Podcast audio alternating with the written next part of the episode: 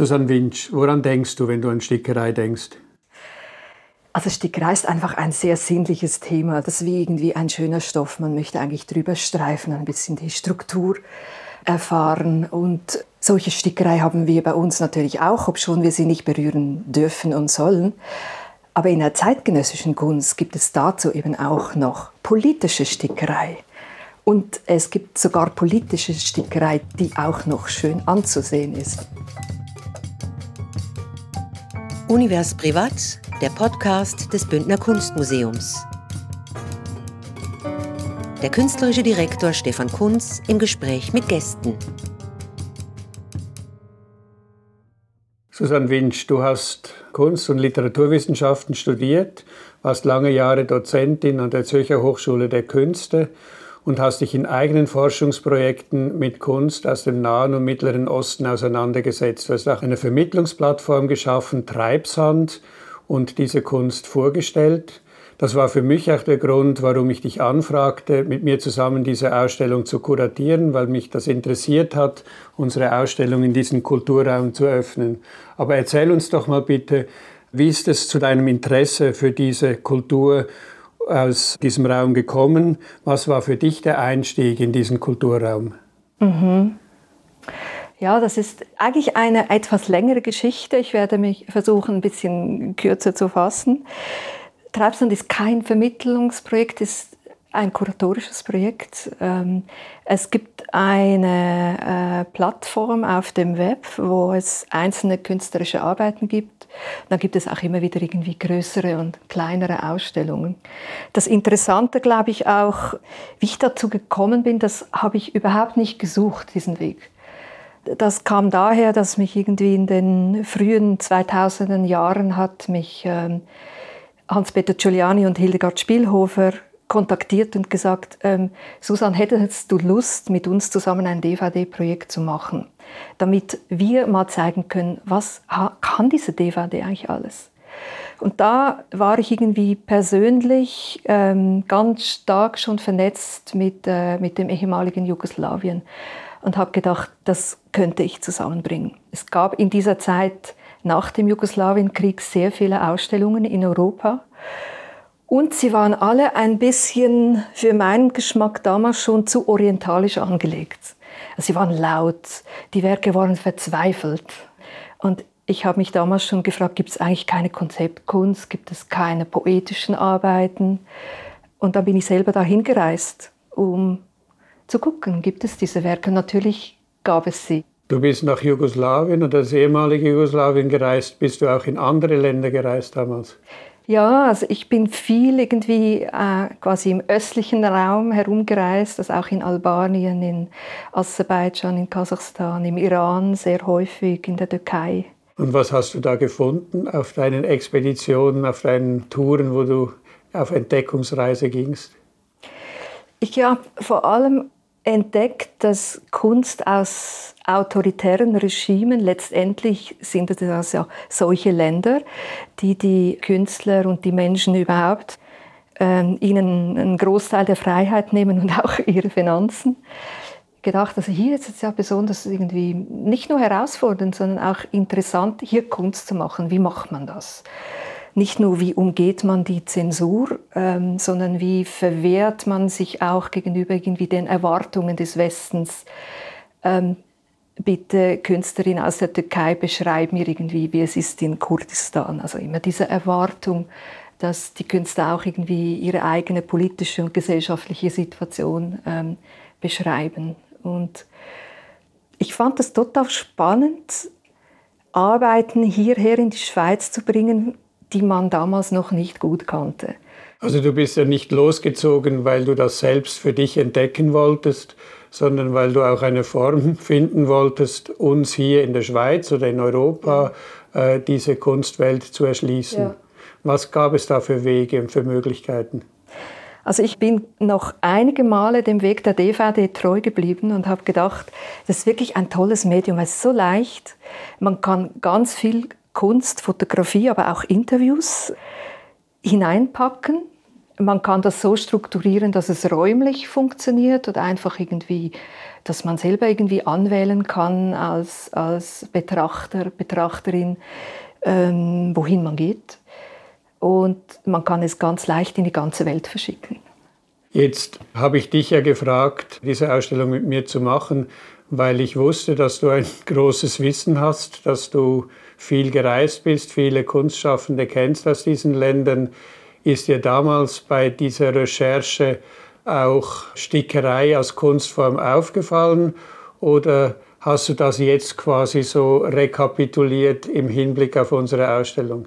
Das ist mir damals gar nicht aufgefallen. Ich glaube, ich habe immer ich habe mir immer die Freiheit genommen, irgendwie sehr frei mit Methoden und, und, und Materialien irgendwie umzugehen. Und ich habe dann, als du mich angefragt hast, plötzlich gemerkt, ja stimmt, ich kenne sie, ich kenne sie, ich kenne sie. Und das war wirklich auch schön, irgendwie jetzt einmal irgendwie mit den Materialien irgendwie zu gucken, ähm, wen gibt es. Aber ich habe auch einige Leute irgendwie durch das Schneeballprinzip gefunden, also eine ägyptische Künstlerin gefragt, kennst du Leute, die sticken, weil es ist, wäre fantastisch, wenn wir eine ägyptische Künstlerin hier im Haus haben könnten. Ich habe das vorhin schon gesagt, wir wollten hier vom Bündner Kunstmuseum aus, ich für diese Ausstellung, diesen Kulturraum integrieren. Auch deshalb, weil ja viel Textilkunst, viele Textilarbeiten in Europa, im westlichen Europa, inspiriert waren, auch historisch durch Textilien, die aus dem Nahen Osten kommen, die zum Teil über Venedig in andere Länder transportiert wurden. Deswegen heißt unsere Ausstellung auch Venedigsche Sterne. Das ist ein Muster. Man hat hier gestickt nach Vorlagen, nach Vorlagenbüchern und da gab es auch Granatäpfel, da gab es Sterne aus anderen Ländern.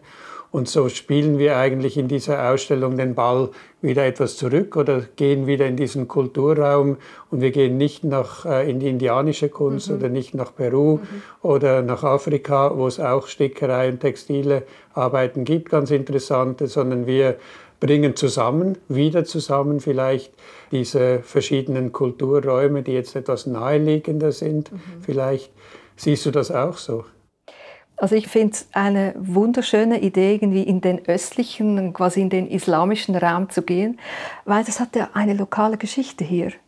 Und auf diese Geschichte ein bisschen mehr aufmerksam zu machen, ist sicher gewinnbringend. Auch ähm, weil der Kanton Graubünden ist ja auch quasi ein Territorium, da sind viele Leute quasi ausgewandert im Ausland, haben dann im Ausland etwas gefunden und sind reich wieder zurückgekommen. Also es gibt einen unglaublichen kulturellen Austausch in diesen Bergtälern.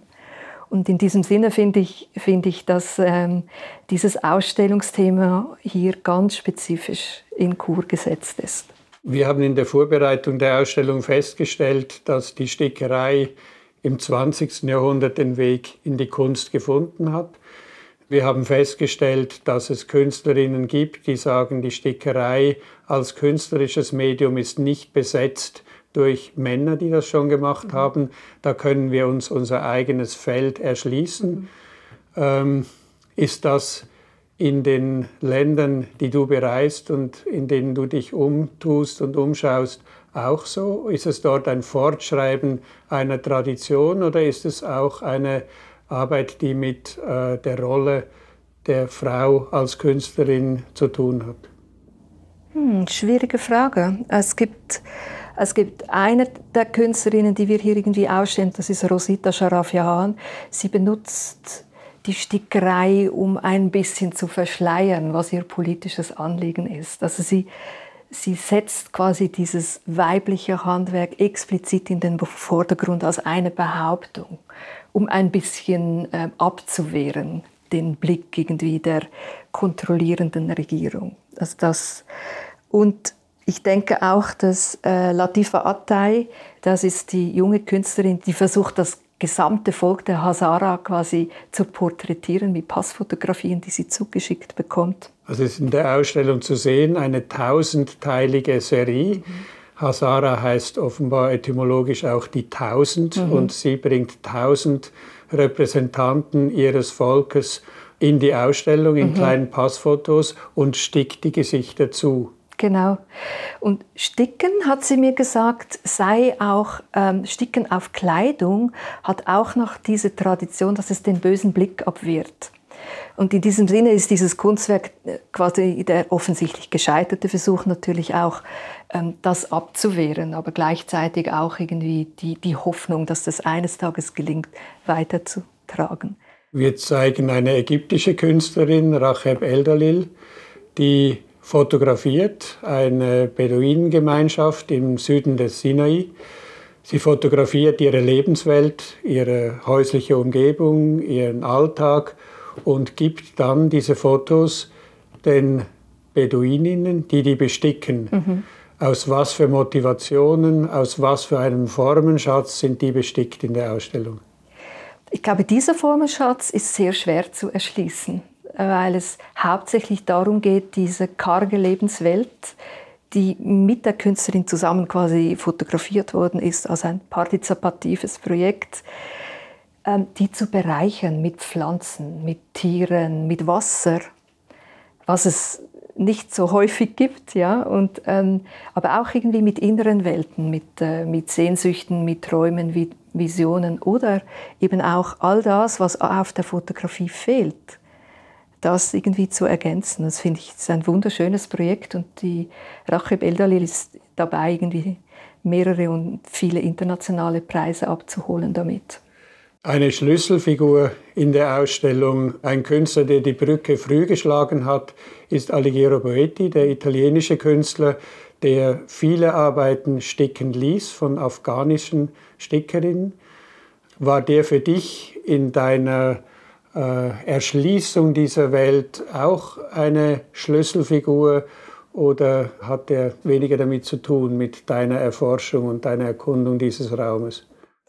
Ich finde Alighiero Boetti eine sehr interessante Figur, weil er ähm, so partizipativ arbeitet wie sonst niemand. Er ist wirklich radikal an die Grenze ähm, gegangen damit, dass er ähm, Skizzen gemacht hat und die ähm, mit anderen Stickerinnen hat ausführen lassen und denen auch große Freiheiten irgendwie gelassen hat.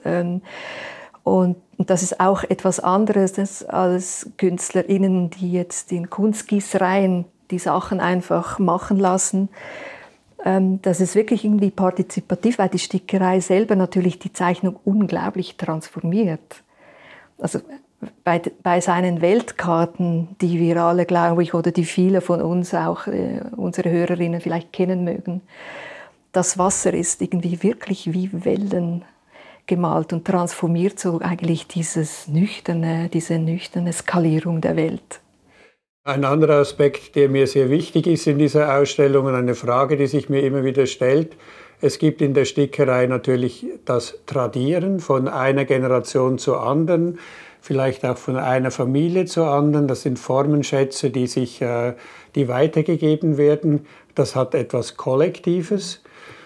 Und wenn wir in der Kunst des 20. Jahrhunderts und der Gegenwart schauen, gibt es einen ganz stark subjektiven Bezug, eine individuelle Besetzung äh, des Stickens, äh, Füllen mit individuellen, biografischen, psychologischen, poetischen Momenten, wie siehst du dieses äh, Wechselspiel von tradierten Elementen? Das kann auch heißen die Rolle der Frau. Mhm. Das kann der Formenschatz sein, das kann Kulturgut sein und eben dem individuellen Zugang, die individuelle Verwendung dieses Mediums. Mhm. Ich ähm, finde es spannend, irgendwie Ende des 18. Jahrhunderts gab es mehrere KünstlerInnen, die ähm, in England, das ist eigentlich die Schule von Leicester, ähm, gestickt haben und mit ihren Arbeiten unglaublich berühmt waren. Und die waren auch sehr teuer zu verkaufen. Und eine von ihnen, Mary Linwood, die hat sich damit irgendwie die Freundschaft des äh, Königspaars erlangt und hat einen unglaublich quasi sozialen Aufstieg gemacht. Erst im 20. Jahrhundert wurde quasi die Stickerei als weibliche und als Hausarbeit irgendwie zurückgedrängt. Und ich glaube, heute holen sich irgendwie Künstler und Künstlerinnen sich das einfach zurück, weil es ist ein großartiges Medium, das eben auch es schafft, physisch, also körperlich zu werden. Man kann es natürlich auch Lagen übereinander irgendwie machen. Man kann Malerei fingieren, wenn man das will, wie es Alice Bay gemacht hat. Man kann aus dem alten Formenschatz hier, wie es Göste Ilkin macht, ähm, quasi sich bedienen und dann aber auch sagen, an sich kommt der Löwe, der Adler, der Paradiesapfel und auch die Nelke. Das, das kommt alles aus dem vorderen Orient oder ist gewandert und ich nehme sie wieder irgendwie zu mir zurück und mache daraus eigentlich eine universelle Sprache, weil Sticken kennt man auf vielen Teilen in der Welt. Göste Ilkin ist eine Künstlerin aus der Türkei, die extra eine Arbeit gemacht hat für unsere Ausstellung. Sie hat auf Tücher der Aussteuer ihrer Mutter mhm. drei Motive gestickt. Eines rings um Geburt, eines rings um Hochzeitfest und eines um den Tod. Das sind klassische Themen, die auch vorkommen in der äh, Stickerei in Graubünden. Ja, diesen Objekten. Mhm. Und sie hat auf diesen Tüchern dann Formenschätze genommen aus der eigenen Kultur und kombiniert mit Zeichen und Formen aus der Bündner Stickerei. Plus auch noch irgendwie Höhlenmalerei und universelle irgendwie Kinderzeichnungen aus aller Welt. Genau, das ist ein unglaublich äh, integratives äh, Werk in der Ausstellung. Könnte man das als Motto für die ganze Ausstellung nehmen? Ich glaube, wir versammeln hier einige Werke, die kosmologische irgendwie Aspekte integrieren. Also ähm, Nathalie Jean Winch zum Beispiel, äh, Jean-Frédéric Schnieder, der einen fliegenden Teppich gemacht hat, auch so eine Kosmologie und Alighiero Boetti, der quasi ein Bild gemacht hat, in dem sich unterschiedlich irgendwie Figuren ineinander vernetzen. Das könnte gut überhaupt mit der Stickerei an sich zu tun haben, weil natürlich Stickerei so alte Formen hat. Ja, und wenn man die so quasi wieder etabliert und in die zeitgenössische Sprache übersetzt, ist man ganz schnell in universellen Welt gehalten. Und das finde ich auch das Schöne an dieser Ausstellung, dass, dass hier so etwas ganz Lokales scheinbar mit dieser Stickereisammlung, die aber gar nicht überhaupt nicht lokal ist, die ist an sich schon dermaßen diversifiziert und, und, hat sich an sehr, sehr vielen Kulturen inspiriert und inspiriert jetzt wieder andere Kulturen. Also das ist also ein, dieses schöne Rad, denke ich, so etwas könnte schon sein, dass das typisch ist für das Sticken. Susanne Winch, was wünschst du dir für diese Ausstellung?